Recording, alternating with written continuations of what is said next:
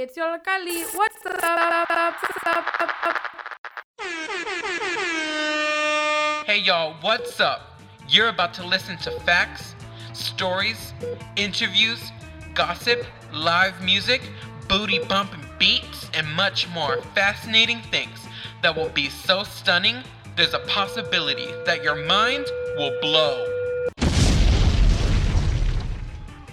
This show will start five, four, three, two, one, one, one.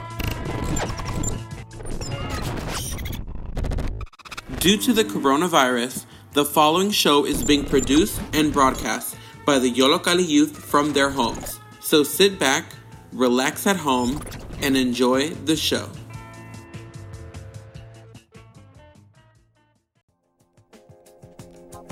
The following bilingual podcast is part of the Greater Lawndale Healthy Work Project from the University of Illinois Chicago School of Public Health in partnership with Yollocalli Arts Reach in Little Village. What is the city of Chicago doing to keep its citizens safe in their workspaces and homes throughout the pandemic? You will hear a collection of stories showing the effects of covid nineteen in North and South Lawndale, dilemmas between unsafe workspaces, unemployment, and lack of support from the government, the current needs and concerns of the community, family, housing, health, education, and quality of life. How was your work situation before covid nineteen? How can we move forward after experiencing a pandemic? What would you change now?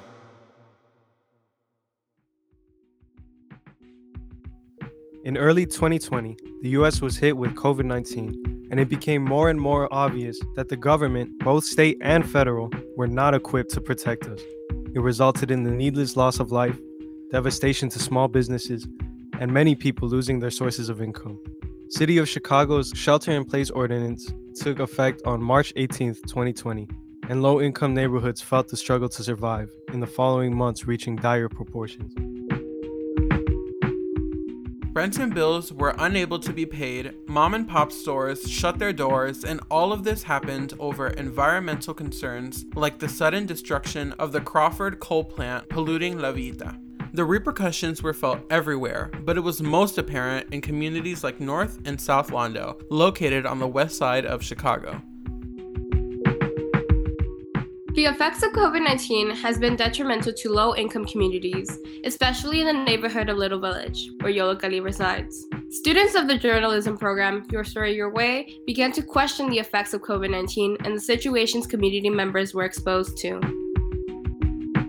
We wanted to know the physical, mental, and spiritual toll covid nineteen took on the communities of Little Village and North Lawndale, and so the participation with Greater Lawndale Healthy Work, a research partnership, felt like a perfect fit.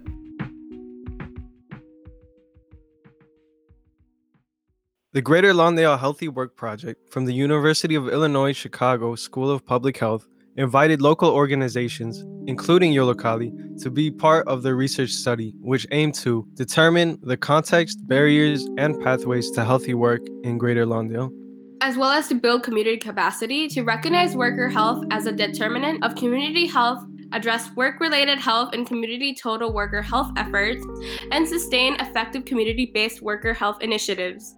To accomplish these goals, the Healthy Work Project collected thirty to forty stories relating to covid nineteen and work, experienced by community members eighteen to sixty-five years of age in Greater Lawndale. To do this, local youth organizations Yollocalli Arts Reach and True Star Media partnered with the project to interview people of Greater Lawndale about their lives post-pandemic. With this data now collected, it will be utilized to better calibrate Greater Lawndale Healthy Work's approach to building a culture of healthy work at the neighborhood level.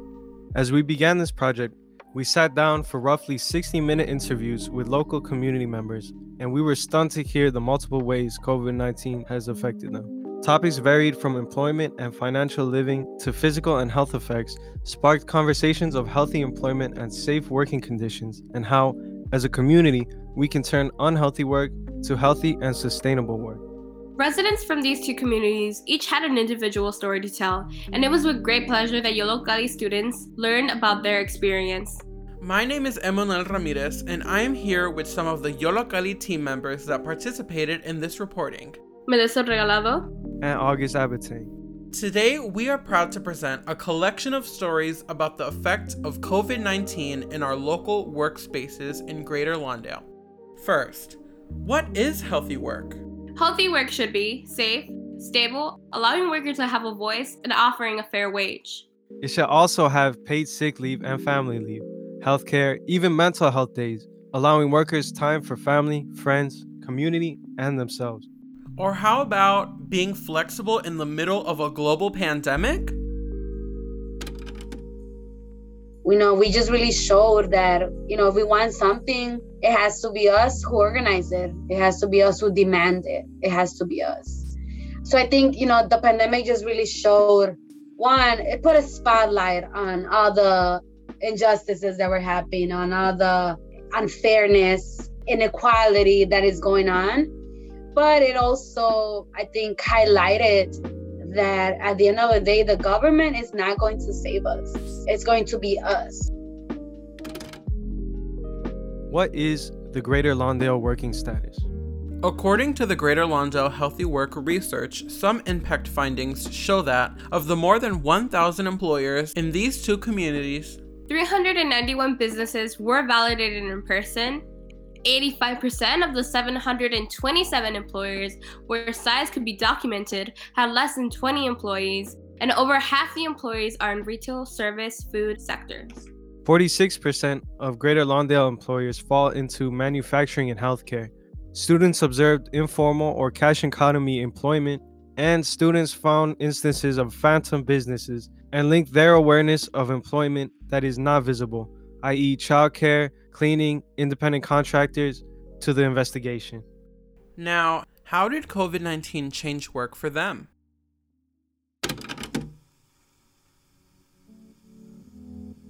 Could you tell me a little bit about your work situation before covid nineteen during around January and February of twenty twenty? I'm a caretaker, and I would drive my client to different locations to run errands, grocery shopping, laundry, or be at the house cleaning, engaging in different activities. So I pretty much stayed in the house as well as out the house. So I was pretty busy, in contact with a lot of people on a daily basis. Well, you know, I heard about the COVID, but I continued to work. But when they shut the schools down, I stopped going inside the house. Well, I, I did it for a little while, but my client got sick and they had the COVID. So I had to do as much as I could outside the house. So I had to talk on the phone, get my assignment, then go to the house to receive the funds, to go purchase everything. And, you know, different things run through your mind, which made it a little more time consuming. Because, you know, just going into the stores, there was a line. You could only have so many people in the store. So I may stand outside for about forty-five minutes to an hour just to get inside the store. And once you get inside and get what you need, there's another line. Going from this location to that location, it makes a big difference. And then, you know, a little fearful because you don't know if you're going to catch something from someone. Well, will I get germs? I need to wear gloves. I don't want to touch the money. You know, stuff like that. So I would take my wet wipes and I would wipe the cash down to make sure I wasn't passing germs from from that individual to someone else. Because, you know, giving cashier money, money carries germs. So I had on gloves, but every cashier did not have on gloves. And that money had to go inside the drawer where it would touch other money. And then it would be passed on to the next person. So that's how you spread germs. So that was pretty different because that's not something that I was used to doing, just that part alone. Then I had to do things at my house or as well as running errands to, and do the stuff to take back to my job and not being able to see that individual and just talking on the phone. It was different. It was it was really different. And then when my client got sick and they were in the hospital, you know, I couldn't work. So I had to wait, wait until they were available for me to start doing my job again. So it was a lot to adjust to. It was pretty intense in the beginning. ¿Nos puede describir su situación laboral antes del COVID diecinueve, durante diciembre a febrero? Yo trabajo en una pizzería de Jordanos, ahí en el centro. Entonces, pues, es todo muy bonito ahí porque, o sea, me gusta el ambiente desde antes y después viene siendo casi, bueno, no es lo mismo, ¿verdad? Porque pues ahora cuando yo regreso, mis compañeros están tristes por una pérdida que perdieron sus familiares, porque ellos se infectaron también por el coronavirus. Entonces todo eso es muy diferente, pero antes trabajaba yo el miércoles, viernes, sábado, domingo, pero trabajaba yo el sábado y el domingo trabajaron, los trabajaba doble. Pero ya cuando lo de la pandemia, entonces ya me quitaron ese tiempo. Ya hoy, nomás tres días me están dando por, por lo pronto. Trabajo viernes, sábado y domingo. Hoy es este, un poco más difícil porque no, me, no estoy metiendo mis cuarenta horas. Entonces, como nos pagan por quincena, entonces en la quincena estoy a, tan apenas llegando a las cuarenta y siete horas. Hay veces, hay veces que no llego ni a las cuarenta y siete. Entonces, es muy poco horas lo que estoy metiendo. Son siete horas por, por día. Pues yo antes de la pandemia, cuando empezó todo esto, ¿verdad? Pues era levantarme a las tres de la mañana, dos y media de la mañana y corriendo, ¿verdad? Porque mi horario de entrada era a las cuatro de la mañana. Entonces, pues hacer algo de lunch, un café y correr al trabajo, ¿verdad? Yo trabajaba en una fábrica de personalización de playeras, pero pues ya se escuchaban los rumores, ¿verdad? Entonces, que se iba a cerrar o no iba a cerrar. Entonces, todo era pues mucha preocupación, ¿verdad? Por lo que iba, no sabíamos lo que nos venía. ¿Y qué pasaba por tu mente cuando empezaste a escuchar esos rumores que la pandemia podría causar problemas? Somos trabajadores, yo le puedo, lo pudiera llamar temporales, ¿verdad? A veces porque pues vamos a una fábrica, en esa ocasión estaba ahí. Entonces siempre esa inestabilidad, ¿verdad? Del trabajo, pues siempre nos tiene preocupados por lo económico. Entonces siempre es de que hoy oh, si cierran, ¿cómo le vamos a hacer, no? Se hablaba de cerrar el estado, todos se hablaba, se decían muchas cosas, muchas noticias, ¿no? En la televisión, en, el, en los medios, en las redes sociales, todo, entonces uno estaba a la deriva. En segundo lugar, lo económico, perdón, pero principalmente la salud. Yo en, en la casa tengo este, familia, en la familia hay familiares que son de riesgo, ¿verdad? Entonces, más que nada, eso era más el temor de, por la salud. A mí me tocó antes justo antes de que cerraran, pues de que uno ya estaba, ya, o sea, estoy hablando en diciembre, que no, uno andaba despreocupado, enero, febrero, ya se empezaba a escuchar más, yo creo aquí en Estados Unidos, ¿no? Marzo, pues ya fue cuando cerraron.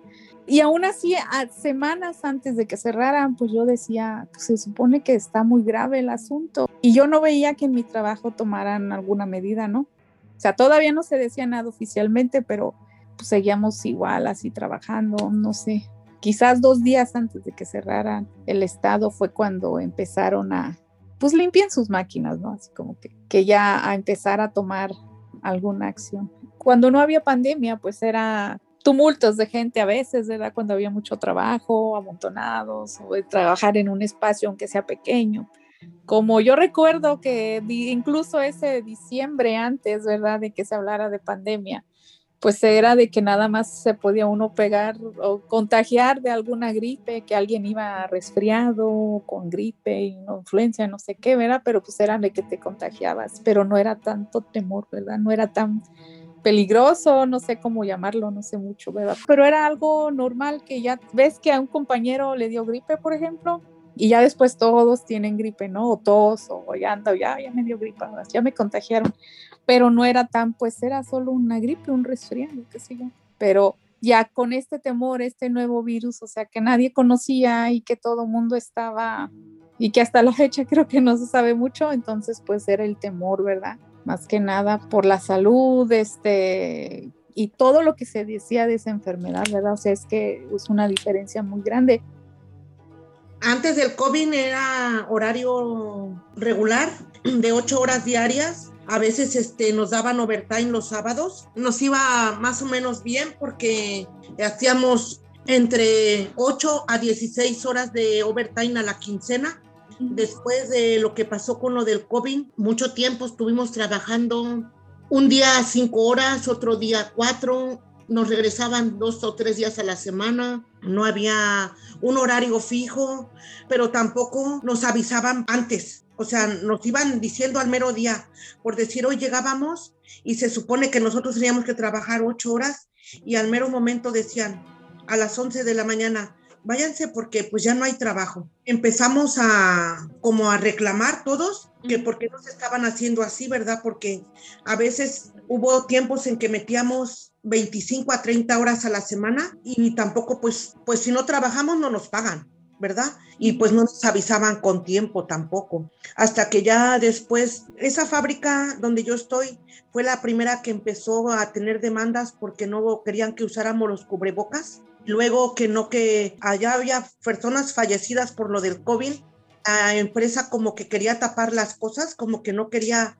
decir que lo que estaba pasando en realidad. Entonces, como somos una empresa grande, no había las medidas de higiene que se necesitaban y empezamos, como ya vimos que ya se había metido la televisora del Telemundo a investigar, empezamos nosotros a hablar, ¿verdad?, con los supervisores y con los líderes que qué es lo que estaba pasando y que cuántas horas nos iban a dar. Eso fue, empezamos como por mayo, hasta finales de julio, ya fue que hicieron una junta los dueños y nos dijeron que pues por lo de la pandemia que no nos podían dar todos los días trabajo ni podían darnos todas las horas. De ahí para acá hemos trabajado diferentes horas, pero ya casi siempre trabajamos siete horas, de siete a seis horas, pero no tenemos overtime ahorita. Dijeron que hasta que se compusiera esto es que nos iban a dar el overtime. Entonces ya fue que pusieron un poco más de medidas de higiene, los el cubrebocas, de ponernos una careta,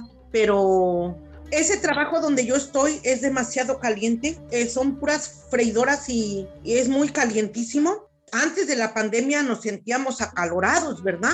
Pero ahora, como usamos una mascarilla, las siete o seis horas que uno trabaje, una careta de plástico y un casco, se siente mucha calor.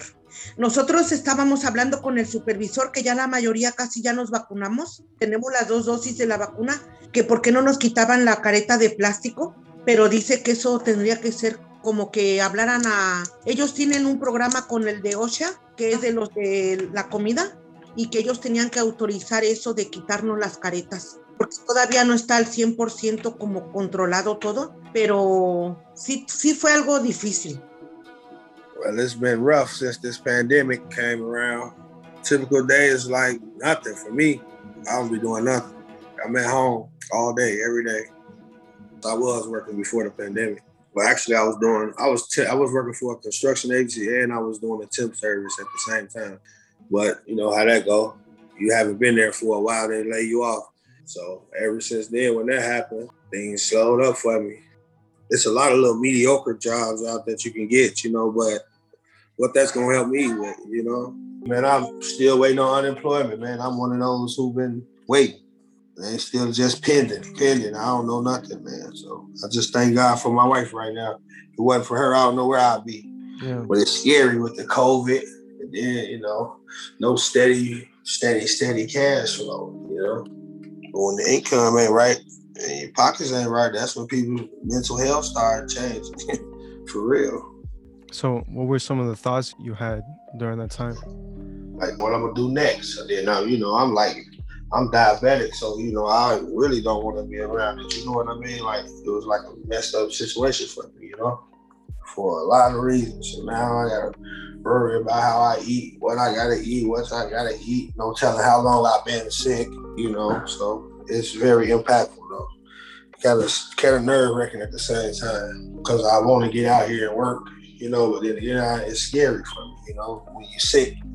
It's, it's more impactful to people who are sick with, with medical conditions. You know? So it's very, very impactful to me, for real. My last position, I was a, a hairstylist. I did work in a hair salon. It was a six-person salon.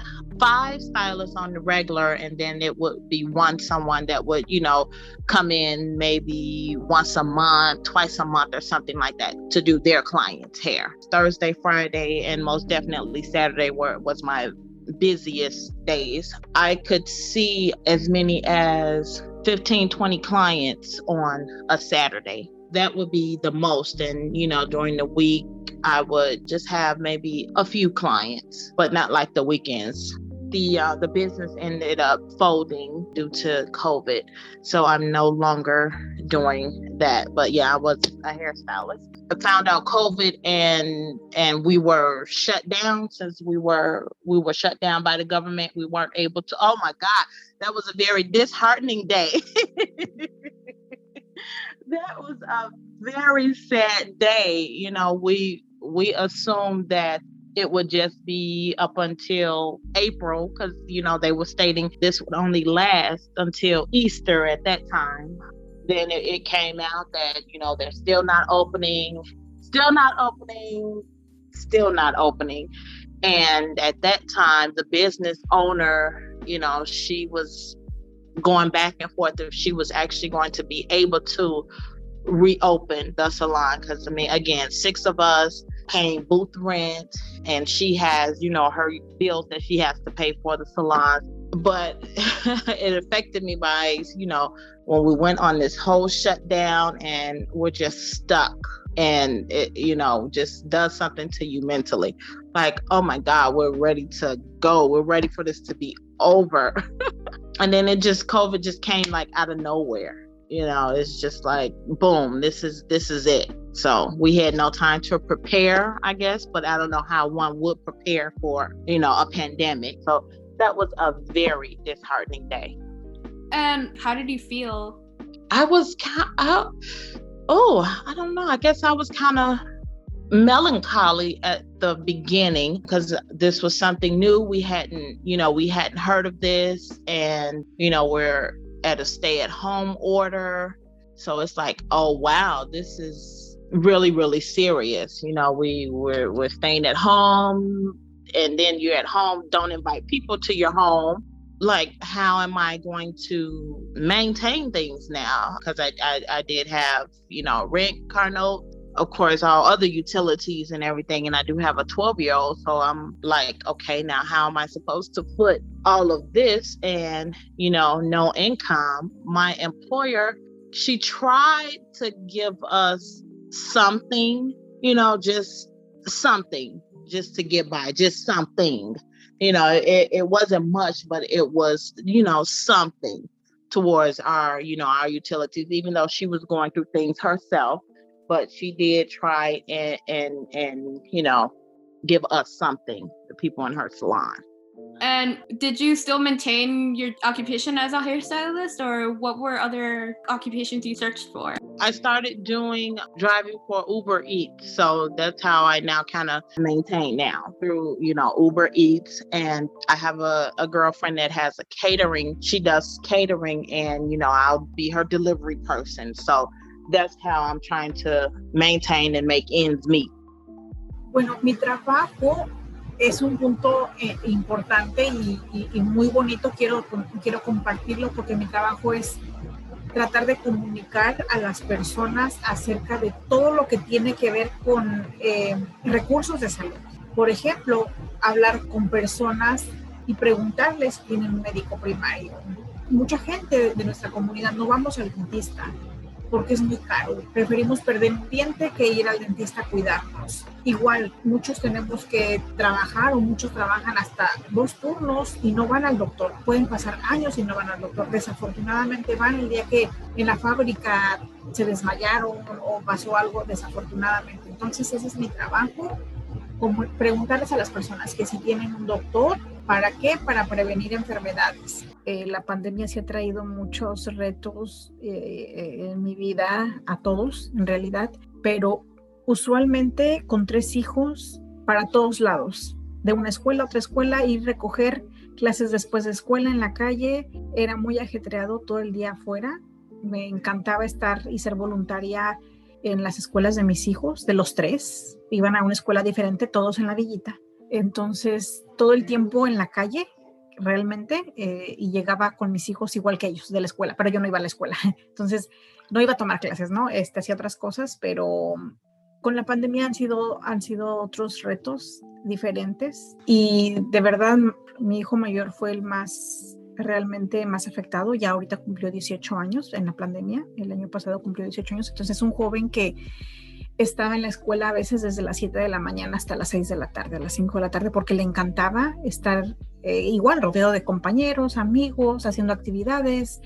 Eh, era el último en que recogía siempre de la escuela, porque él siempre estaba en muchas actividades y él fue el que más, más lo sintió. Eh, mis otros hijos más pequeñitos también, pero a ellos también les gusta estar en casa, a ellos les gusta tomar la clase virtual también. Fue difícil, pero yo creo que el que te, yo, llevó el mayor impacto fue mi hijo mayor, este, ya que fue su, este año pasado fue su último año de high school, entonces realmente él fue el más, más afectado en todos los sentidos. Eh, anteriormente, el año pasado eh, y otros años, eh, trabajaba tiempo, medio tiempo, eh, y con la pandemia un trabajo de medio tiempo para una mamá de tres hijos, cuando mi esposo perdió su trabajo, era muy difícil este, sobrevivir todos con, con medio tiempo. Muy, muy complicado, pero afortunadamente mi esposo ah, encontró un trabajo, tardó para encontrarlo, y ahorita todavía es un poquito difícil porque él trabaja nada más tres días. O sea, estoy viviendo los, los retos de muchas familias de, con, con la pandemia, entre tantos retos. Ese es uno de tantos, el quedarte sin trabajo y el trabajar medio tiempo, este, o trabajar con estipendios eh, solamente como contratista, es sumamente complicado. Nada más te queda como tener una esperanza, ¿no? De que todo va a cambiar y de que todo, y que va a haber, um, de, de que cosas buenas vienen. Yo creo que eso es lo último que, que debe morir, la esperanza, eh, y eso es lo que te mantiene. Te mantiene realmente con un lado positivo de, de ver las cosas, pero definitivamente que muy difícil. Cuando inici- inicios de la pandemia, pues yo estaba trabajando en una fábrica. Esa fábrica se especializa en personalizar muchas cosas. Por ejemplo, tiene muchas áreas como de bordado, donde se personalizan los nombres con bordado, con vaino, con láser. Y entonces estaba yo en el área de bordado, estábamos bordando pues lo que es todo en... Es que hay mucha variedad de productos en esa fábrica, entonces ahí pues se personalizan. Estuve en el área de láser, trabajando las máquinas obviamente de, de láser. Cuando ya se hizo oficial lo de la pandemia, pues nos descansaron. A mí prácticamente me descansaron durante pues todo el año. Empecé a trabajar como en noviembre otra vez en la misma fábrica, porque ahí hay una temporada por las fechas de, de diciembre, entonces es cuando contrata esa misma fábrica mucho personal y volvieron a reabrir y pues tuve la oportunidad de volver ahí. Pero sí, siempre está el miedo de que estábamos expuestas a este virus que se dio, ¿verdad? Que fue el covid nineteen. Oh, well, you know, I do home care. I had two clients then, and um, this is when it was just coming in and we didn't know whether or not to believe it or not, because it wasn't that prevalent back then. So that's how it was back then, January and February. You know, we weren't wearing masks and stuff around our clients, or, and I work in a seniors building, so we weren't doing precautionary measures back in January and February. So I contracted it in March, and that's when I got COVID. But mine lasted for like fourteen days, and I was really, really sick. I couldn't breathe, couldn't, could barely see. Everything was blurry and everything. Did you go back to work? No, I couldn't. I was too sick to go to work. And then by then, jobs and stuff were being educated about it. So I wasn't allowed to go back. After like my fifth or sixth day, I had to get notification from my doctor to the employer to let them know that I was able to go back to work. But no, I, I didn't work at all. It was a struggle by being off work. I got behind in a lot of stuff, in my car, my uh, the mortgage, uh, food, everything got was lacking because, you know, I was unable to make a living, and he got sick immediate, immediately after I did, so we were like in a bind for like three, four months. You know, once, once you miss like sixty days, it's a wrap. It's hard to catch up, you know. puede describir como su situación laboral antes de COVID diecinueve, ya sea en los meses de enero, febrero, ya antes que comenzaba todo de la pandemia? Pues yo tenía mi trabajo bien, trabajaba bien en una bodega. Mi trabajo era pues andar pelando nopales, pero ya empezando la pandemia y luego ya cuando los niños no fueron a la escuela, pues perdí mi empleo a causa después de la pandemia y pues tuve que quedarme aquí en la casa con mis hijos. Pues se me vino de que cómo le iba a hacer para la renta, para los biles, luego cuando los niños que necesitan cosas y eso, y pues ya pues al último se me vino a la mente, digo, bueno, pues si yo sé pelar los nopales y sé trabajar en eso, ¿por qué no me pongo en un lugar a vender? Y pues se me ocurrió y pues así me fui. Y a base de eso, pues desde septiembre del año pasado tuve que hacer la lucha yo solita de ponerme en la calle a vender bolsitas de nopales. Me voy a las once de aquí de mi casa y me pongo en una calle a vender y me llevo mis hijos y ahí los estoy vigilando para la escuela. Igual don, como yo que me ponía ya en una calle a vender, pues sí me preocupaba porque como pusieron las restricciones de, de uno no salir y todo eso, pues sí mucha gente no salía y pues al no salir la gente no había buenas ventas. Entonces era poco lo que se vendía y pues sí me preocupaba porque decía, entonces, ¿en qué va a trabajar uno? Aparte, ya ves que en las fábricas había más contagiados y a mí me preocupaba ir a una fábrica porque decía, no, ¿y si me contagio? Y si yo me contagio, llego a la casa, contagio a mis hijos. Y pues seguí, dije, ni modo, lo que Dios quiera y a seguir adelante hasta donde pueda uno. Claro, y en el aspecto de su situación económica, este, ¿ganaba lo mismo que ganaba vender, vendiendo que en la bodega? Mm, al principio fue duro porque hay a veces que no vendía, como yo vendo por bolsitas y la doy, al principio daba tres libras por cinco dólares. Pero el nopal estaba barato, pero al principio no vendía. Hay veces que nomás me vendía tres bolsitas, hay veces que no vendía ni una, y así, hasta que ya pues poco a poco también uno se va clientando y ya vas vendiendo un poquito más. Todavía hay a veces que sí no se vende mucho, pero pues ahí sigo. Well, my daughter attended a, um, it's a Christian school. And I, my daughter attended a Christian school, so I volunteered there to help pay for her tuition um, because I was unemployed at the time, and I wanted her to stay in a Christian-based education field, assisting the teacher with beginning education for students, four and five-year-olds. So I end up just staying in the field, helping out with the youth of my next generation.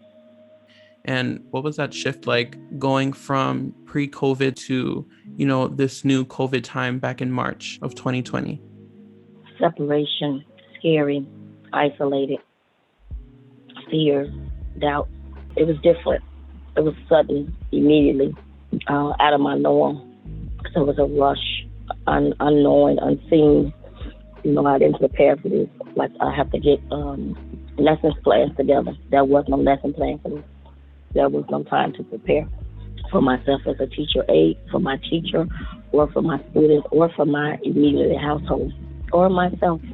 I just thought it was just going to be an early um, spring break, an extended spring break. But we had to just to teach the children a little bit about what was going on, which we ourselves as adults in the world didn't know much. But the little information that we did receive, we shared with them.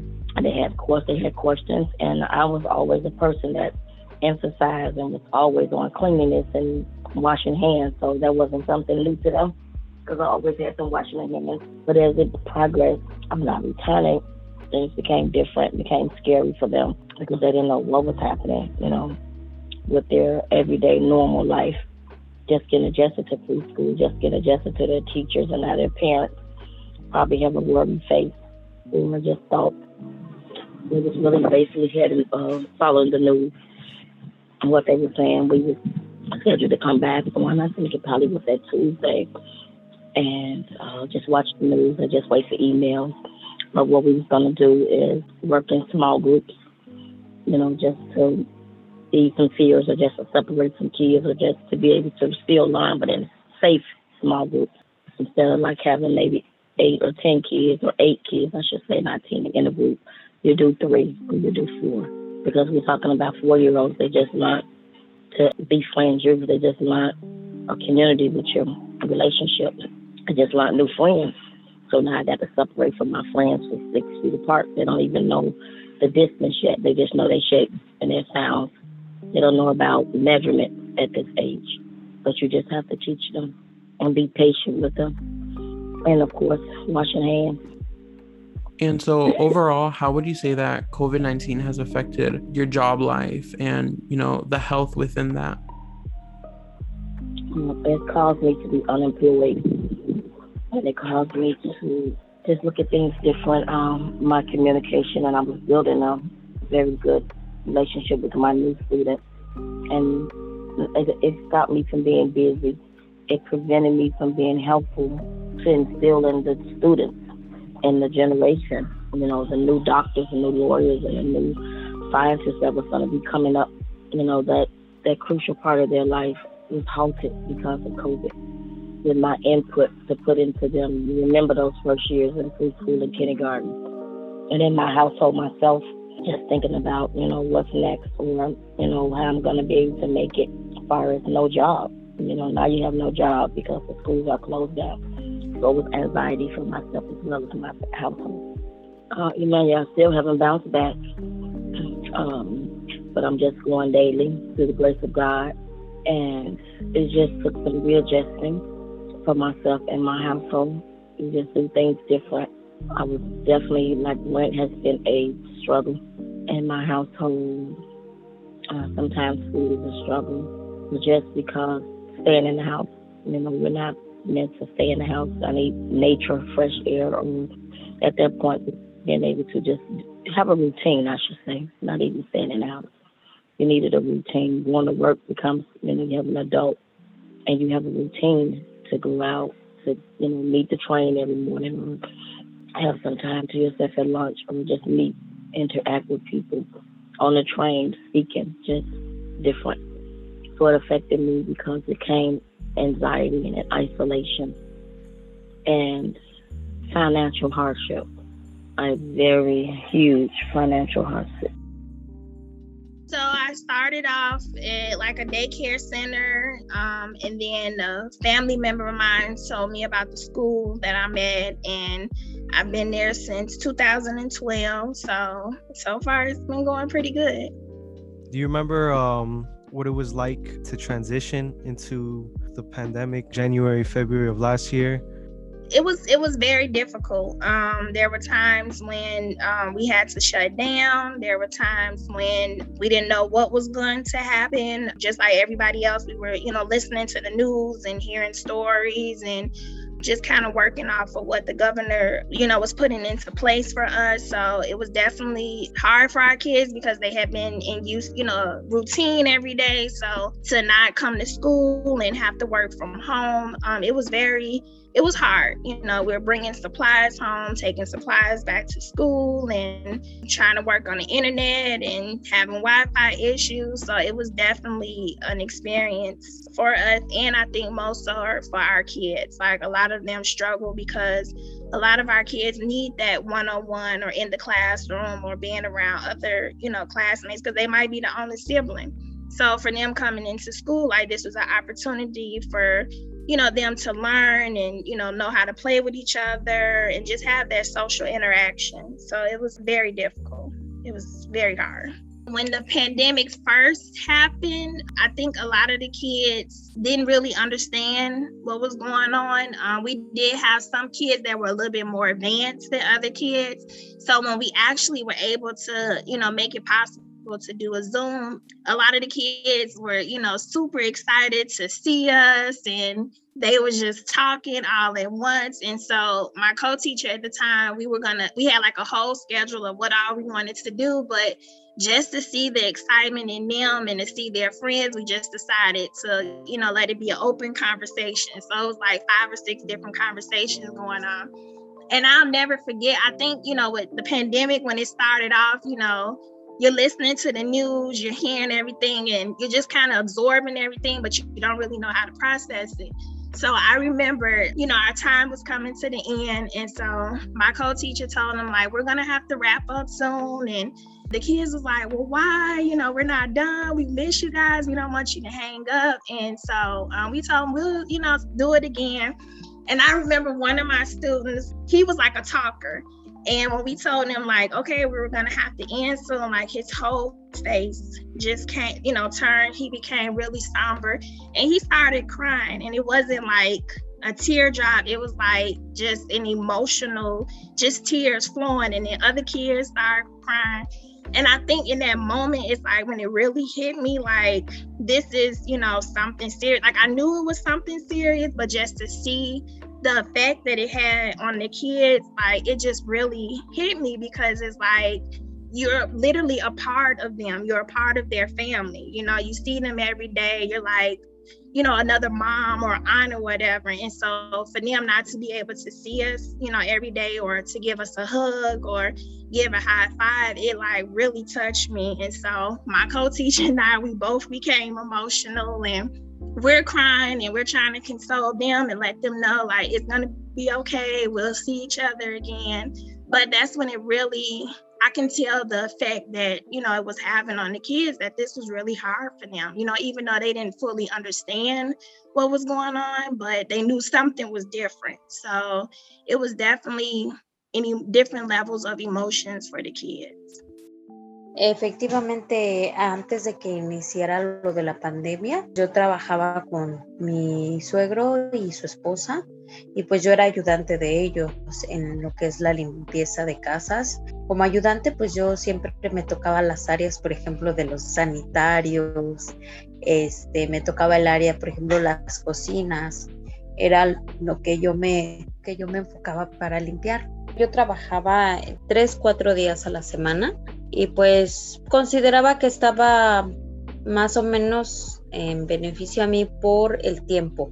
La verdad sí, bueno, no sé, todas las personas, ¿verdad? Pero en el caso de nosotros sí nos afectó bastante porque, por ejemplo, mi esposo, pues él trabajaba en un restaurante, él era cocinero. Entonces, pues automáticamente, o sea, cerraron el restaurante y, por ejemplo, sí nos afectó porque, pues nosotros no teníamos como un dinero ahorrado o, o algún dinero, ¿verdad? Ahí guardadito o así, porque pues nosotros teníamos, este, acabábamos de hacer algunas compras y unos gastos, entonces nos quedamos como que, pues en ceros, ¿no? Y nunca nos imaginamos que en ese tiempo iba a venir lo de la pandemia, y entonces mi esposo se queda sin trabajo, y para colmo, la última semana que trabajó ni siquiera se las pagaron hasta la fecha, nunca les, el, el restaurante cerró, y todos esos empleados este, llamaban, insistían pues que les mandaran ese pago, ¿verdad? De la última semana, y pues nunca les resolvieron nada, ni les pagaron nada. Entonces, este, pues ahora sí que nos quedamos sin fondos. Y pues honestamente nosotros, al principio de la pandemia empezó a haber muchas ayudas, por ejemplo, los bancos de comida y todo eso. Y pues la verdad nosotros acudíamos constantemente para poder recibir este, la ayuda de comida.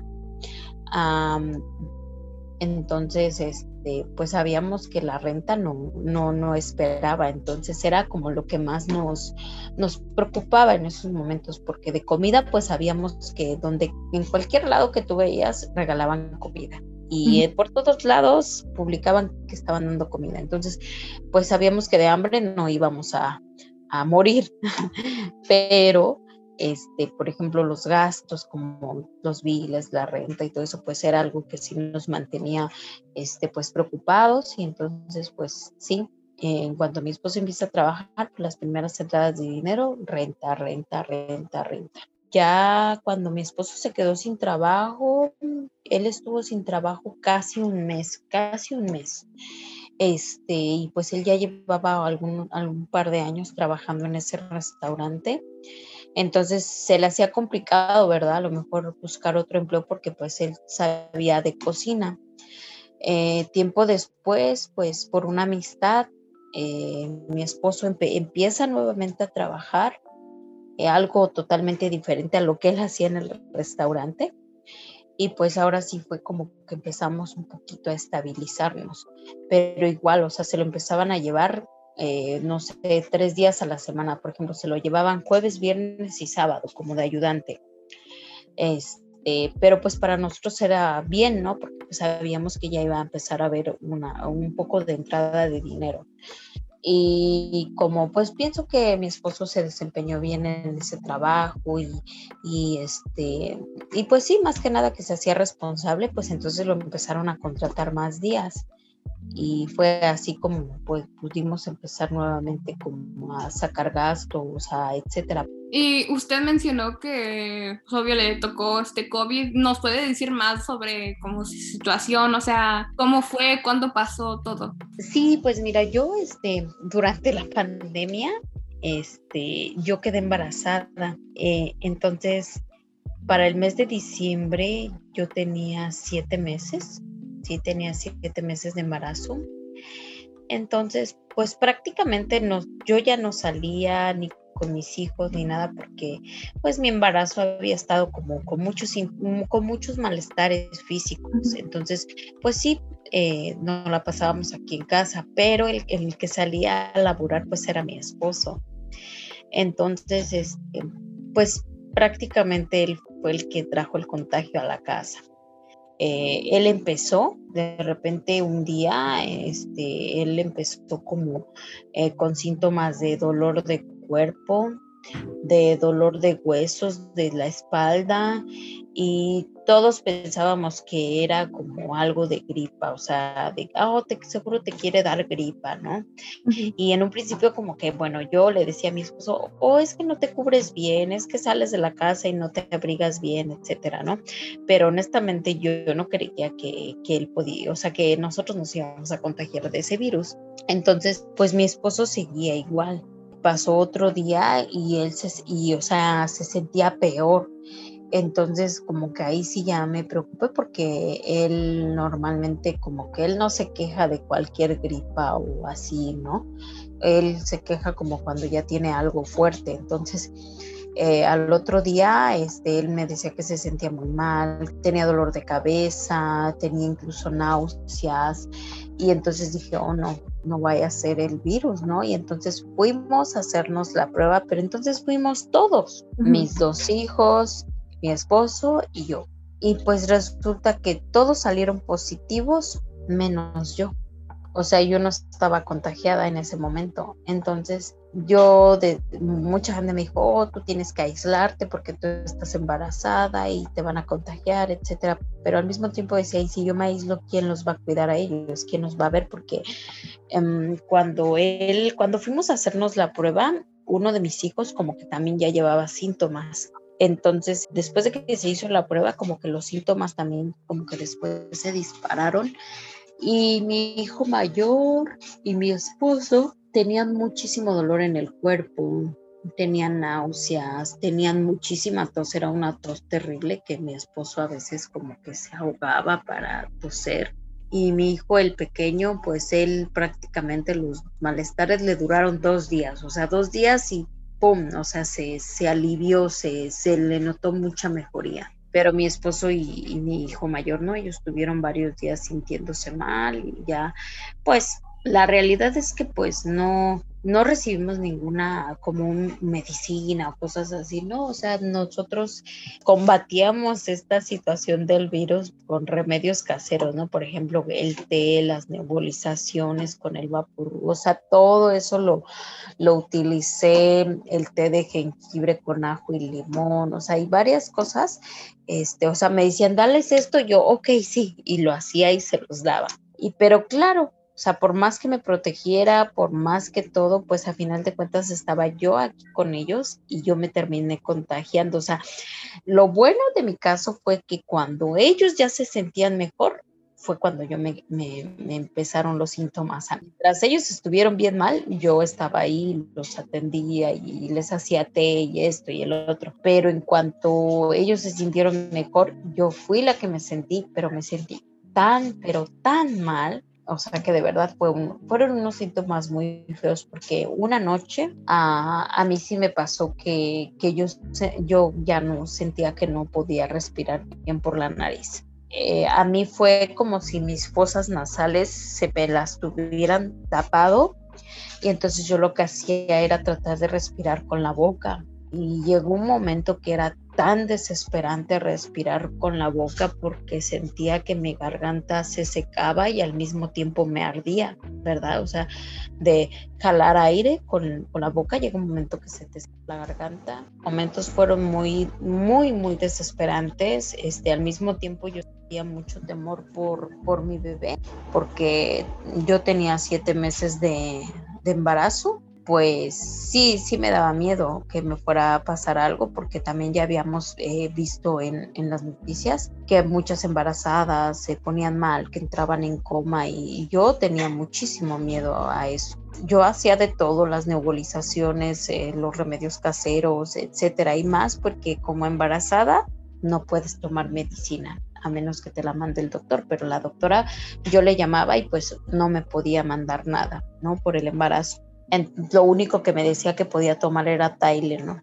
Sí, el dolor era muy fuerte porque pues da mucho dolor en el cuerpo, te sientes cansada, te sientes débil. A mí también me dieron muchas náuseas, me dio temperatura. Y la noche más difícil fue esa, en donde yo sentí que ya no podía respirar por la nariz. Yo pienso que es en, en un momento que me levanté y que dije, ya no, o sea, tengo que hacer algo porque me siento muy desesperada por no poder respirar bien. Yo creo que estuve haciendo nebulizaciones como por hora y media, pausando unos minutos, pero solamente así pude, digamos, como destapar mi nariz. Eh, esa noche prácticamente no dormí.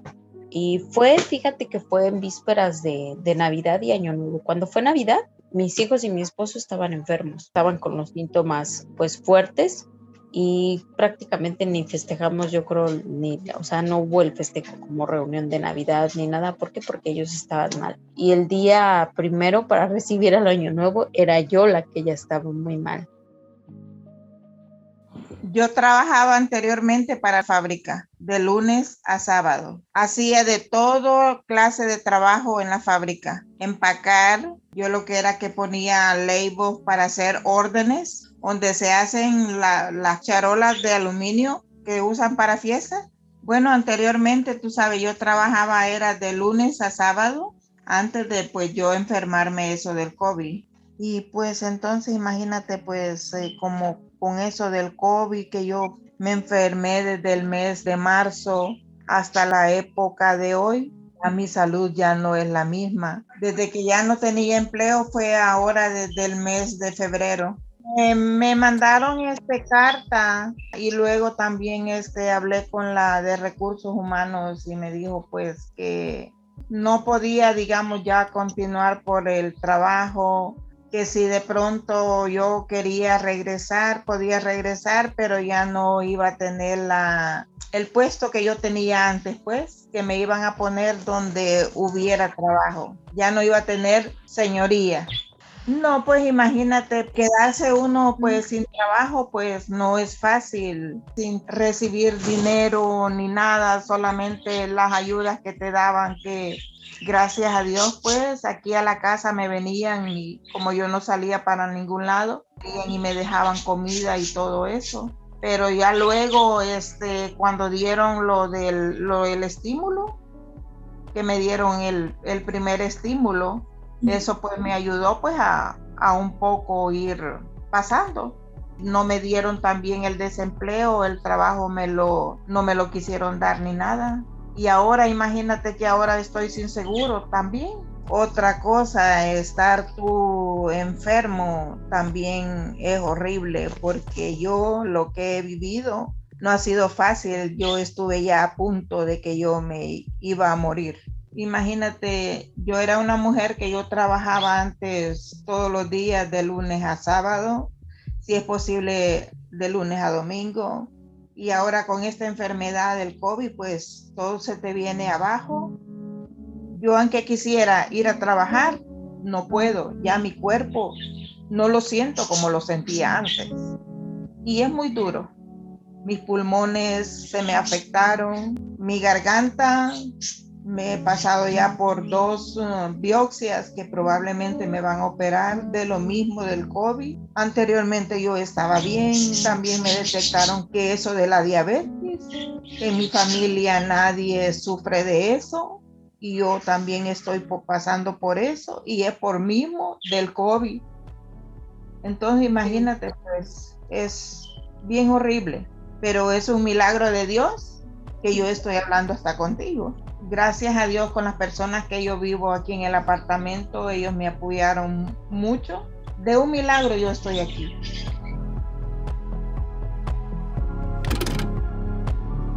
Many jobs available to citizens in the Greater Orlando area don't offer benefits, don't allow paid or sick family leave, and require them to overwork themselves. A worldwide pandemic, while devastating on its own, was further exacerbated by unhealthy work practices. We've discussed the effects of COVID nineteen in work, but what effect did it have on people's lives as a whole? It's inevitable for our work life to play a part in our personal lives, and in the second half of our podcast, we will be talking about how the pandemic impacted personal lives and how people coped.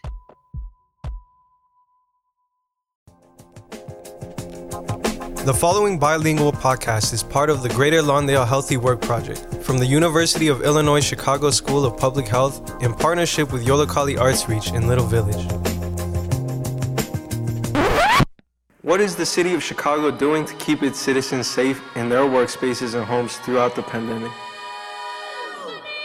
You will hear a collection of stories showing the effects of COVID nineteen in North and South Lawndale, dilemmas between unsafe workspaces, unemployment, and lack of support from the government, the current needs and concerns of the community, family, housing, health, education, and quality of life.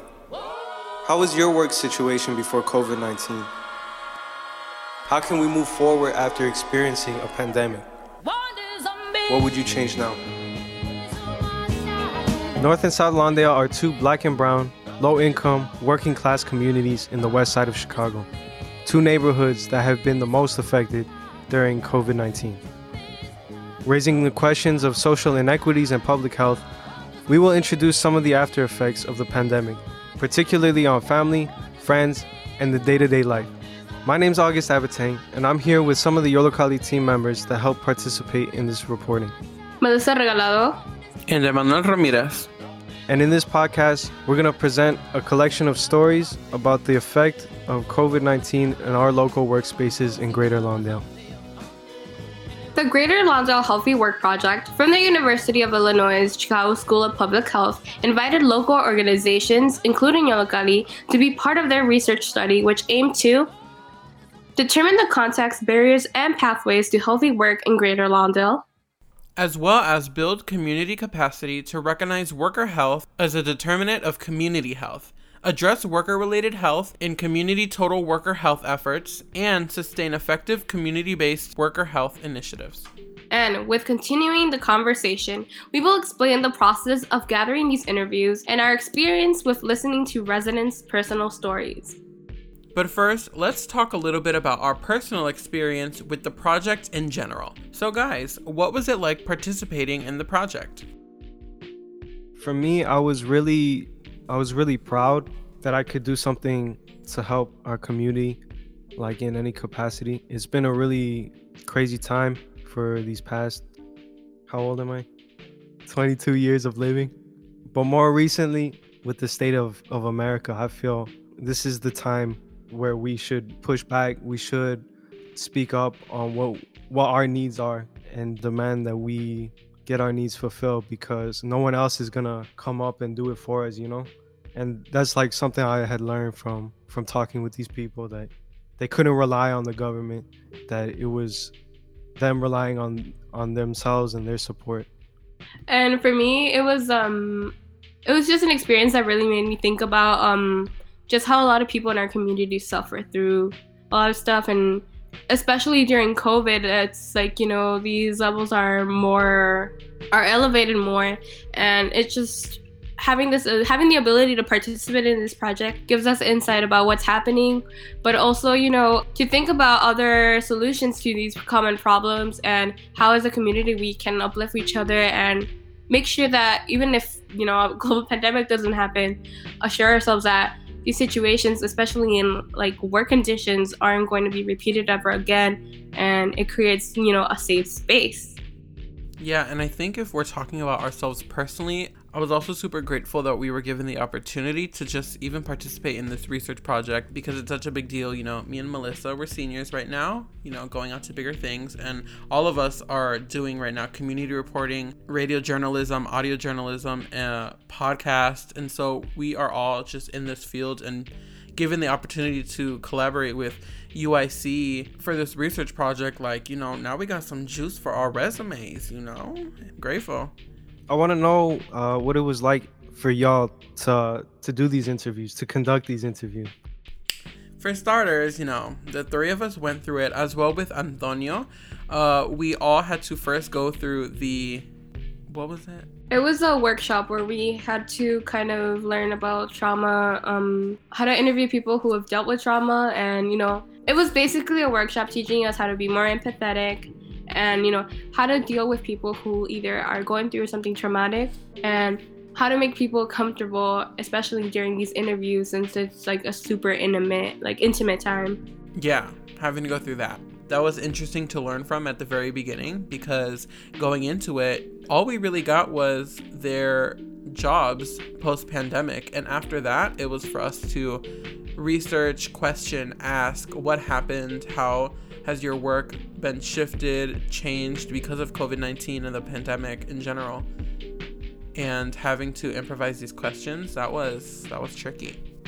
Personally, I really enjoy like meeting new people and getting to know them personally, and to do this in such a short amount of time, it was kind of like it was it was nerve-wracking for me at first, but luckily I got people who who were willing to open up fairly easy. But also like it was difficult because I had like it gets it gets heavy real quick, you know, and you wouldn't even see it coming. And in my personal life, it's like if if that were to happen to me with someone I know, you know, it's something I struggle with, you know. Uh, so this was like a learning experience to on how to deal with trauma. That trauma course really did help to like not only not only comfort them, but like to keep the interview going, because that was something we we needed to do as well, you know. Yeah, especially, and from my experience, like. Just putting it out of perspective, like you hear a lot of these numbers, statistics coming out, like how many this, what people are suffering through this or whatever. But once you like sit down and start questioning these people, you like feel so bad. And just because, you know, it, it's super depressing. I mean, come on, a lot of people are going through so much horrible stuff. And, you know, it just makes you kind of angry. And at the same time, you kind of reflect on why you're doing this project and how it has the possibility of either changing these effects and creating like a better, I guess, space for other people. So definitely it just made me like, I don't know, like it made me think differently. And um, when interviewing people, like it was just really difficult because you knew, at the same time I like expected the worst, but then I was relieved when I didn't. But then if I did, it was like, I just felt really bad, but I had to keep that aside from myself. And, you know, it just makes you kind of like question about how the setting you're growing up impacts a lot of things, that being economically or just mentally. So, you know, being able to do something that could possibly change something is a good possibility. And with going into that, um, my question to you guys is, what was it like, like putting together the podcast and just kind of organizing everything? If you were to sum it up in one word, quite stressful, you know? Or two, really. It's not as stressful as radio from what I've experienced here in my short time, because I feel like radio is way way more stressful with the deadlines, you get me? Like we can't take our time. But with this project, you're we're, we're working with more than just outside, you know, like just us in the group, you know what I mean? To put this together, you had to work with different organizations, and with that you can't always, you're reliant on some outside source, so it's not always on your time, you know what I mean? So you have to be flexible.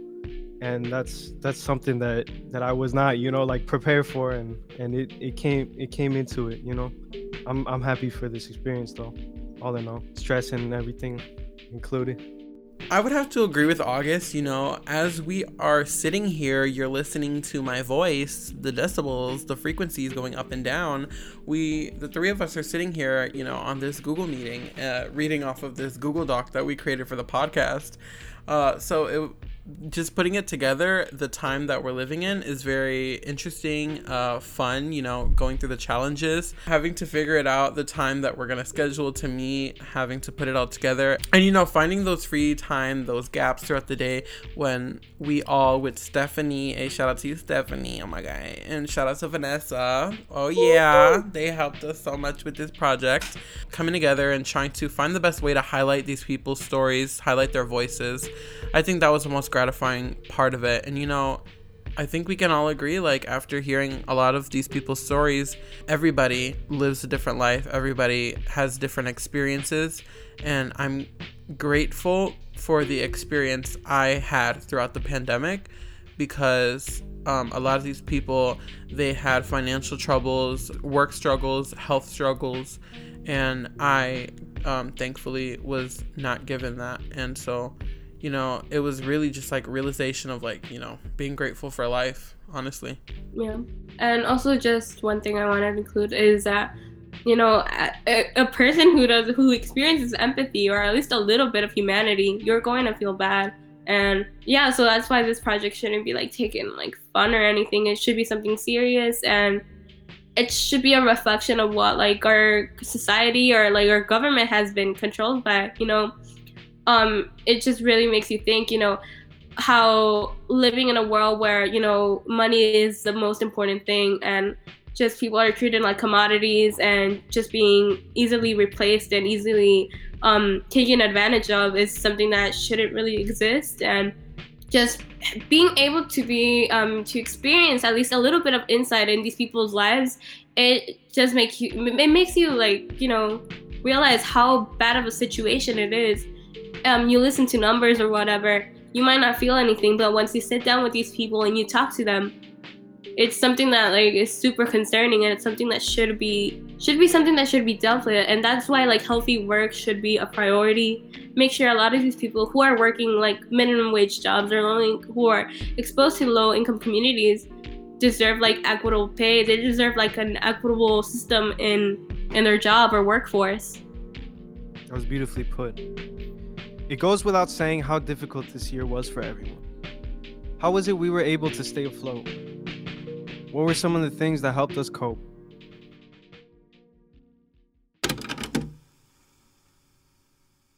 What would you say is the main thing that helped you and your family push through these moments? I would say love, the word of God, and prayer. Those were the, the things that really brought us through. The fact that we have something and someone to rely on, and it is powerful. That was encouraging because we know our prayers was answered because God kept us. He protected and shielded my family.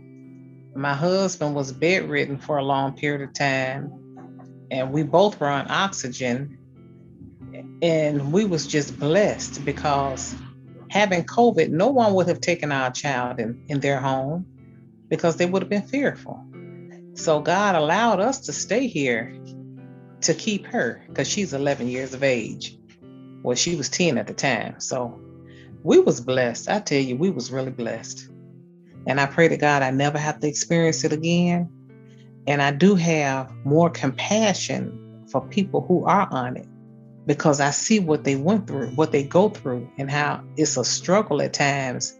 So I tell you, just to be able to breathe, that's a blessing. And that's something that I do not take for granted. People rally together around my community. You know, a lot of P P E products was passed out. You know, food was distributed. So everybody showed love and kind of pulled together in our community. And see, I'm one of the volunteers on my block. I'm a part of um. the TRIM program, where we cater to the need of the people. So if you're dealing with trauma or you're in need of anything, then that program is there to assist you. So the fact that my faith was strong enough to receive these products and pass them out to the people on the block, that that helped a lot, because I was still able to work. I was still able to serve. And we didn't go into anybody's houses. We just took the bags and we sat them on the door and left literature, you know, talk, encourage those needed prayer, pray for them. So it was, God played a major role in this. He really did.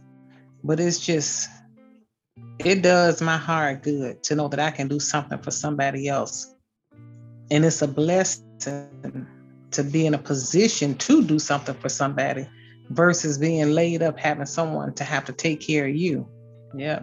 You know, and it makes you more compassionate to the individual because they are in need and you're not. So, you know, you don't know the frustrations that a person go through knowing they can't do anything for themselves or they're limited to what they can do. So, you know, it just, just makes you want to pray more for those that you are caring for and praying that they are able to maintain peace. We've just been blessed in the whole process. Just to be in good health, that's a lot. That is a whole lot. And we're more rich in love than anything. So when we got love and we got Jesus, we got it all. So we know whatever we lacking, he always supply the need. So we don't even worry about it. You know, when you when you don't know about a lot of resources and stuff, you you don't know how to cope, because I'm like on the borderline between Lawndale and Little Village. So my Lawndale contacts did not help me.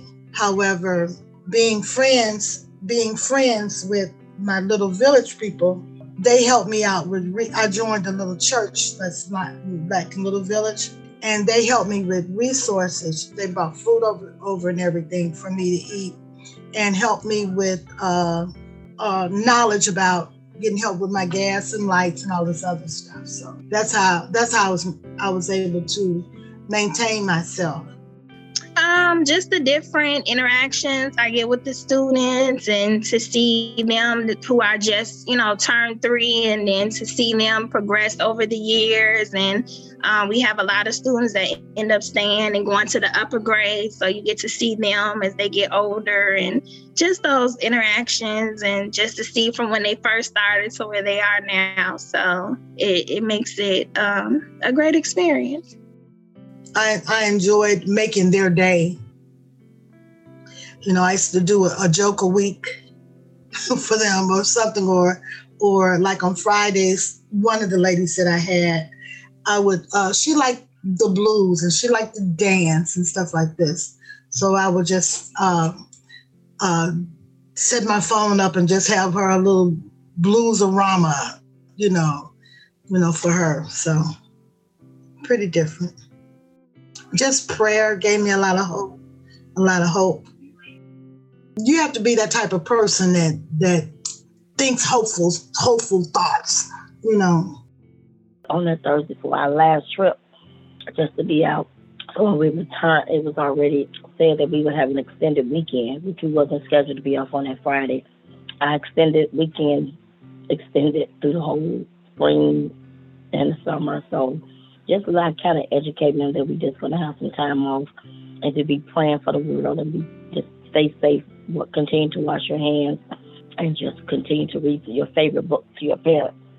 And if there's anything that you could have told yourself that last Thursday when you and your students were at the zoo, what what would you have told yourself? Get in the playground with the kids and slide down the sliding board, swing on the swing, laugh. That's what I would have told myself. Go and get, see more animals. You know, don't don't rush.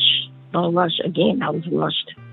Rushing the time to run from each animal cage to the next. Just breathing fresh air, hearing laughter, seeing people, somebody bumping to you and saying, excuse me, or someone coughing without you becoming agitated. Just the busyness of people, of um, not afraid of human touch.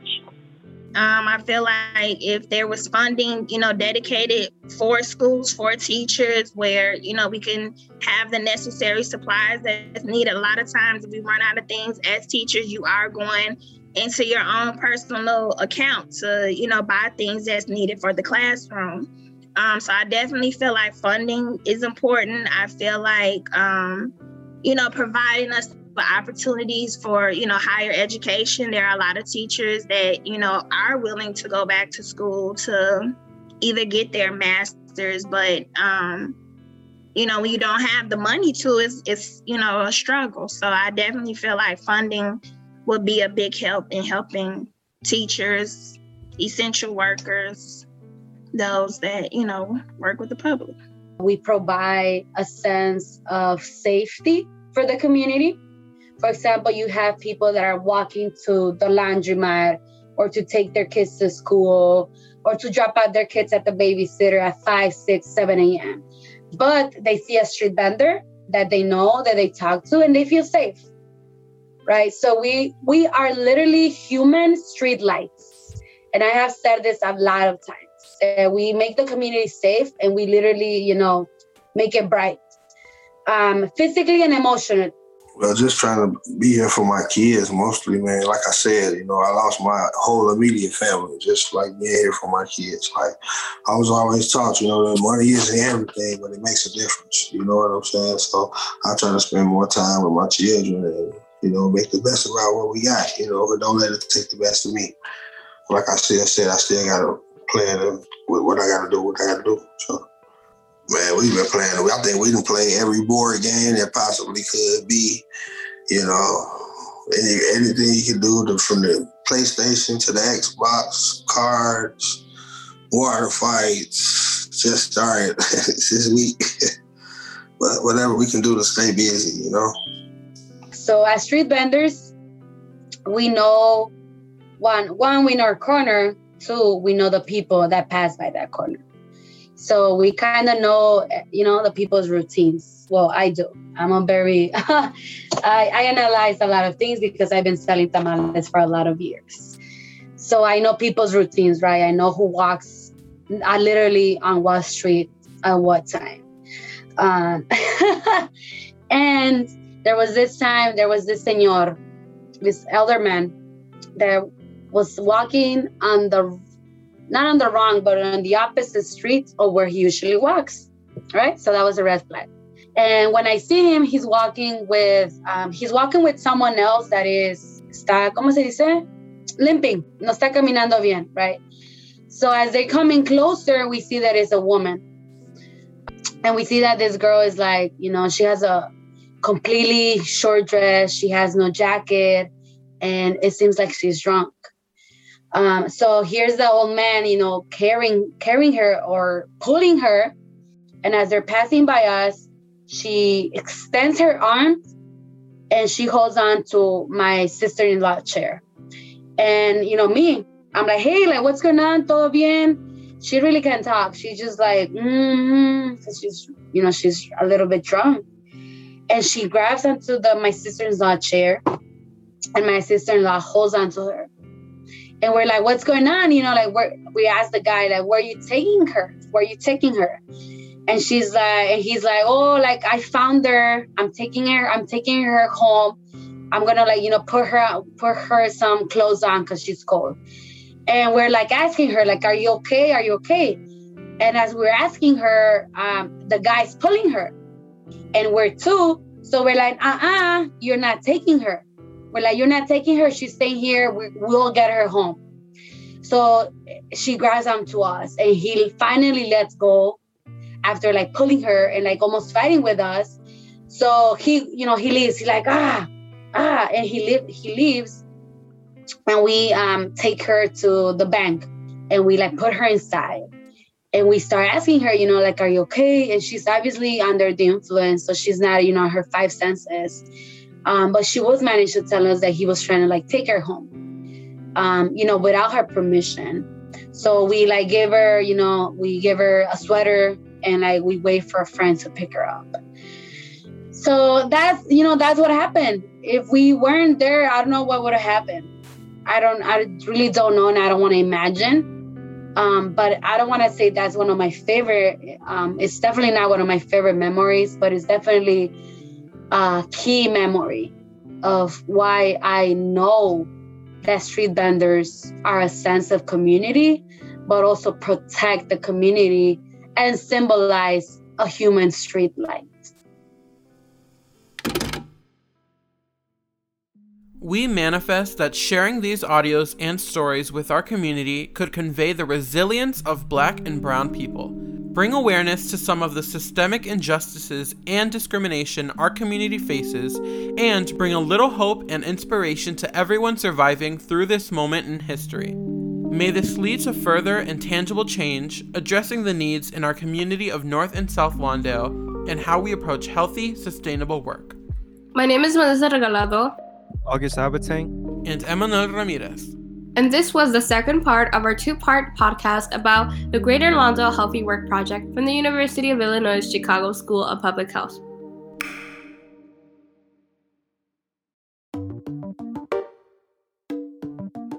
This was a special bilingual podcast, a collection of stories showing off the effects of covid nineteen in North and South Lawndale by August Abbotain, Emanuel Ramirez, Melissa Regalado, and Antonio Salazar as part of the Greater Lawndale Healthy Work Project from the University of Illinois Chicago School of Public Health in partnership with Yollocalli Arts Reach in Little Village.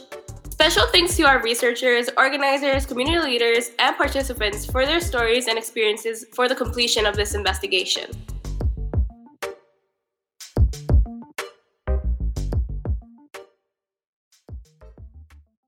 Hello,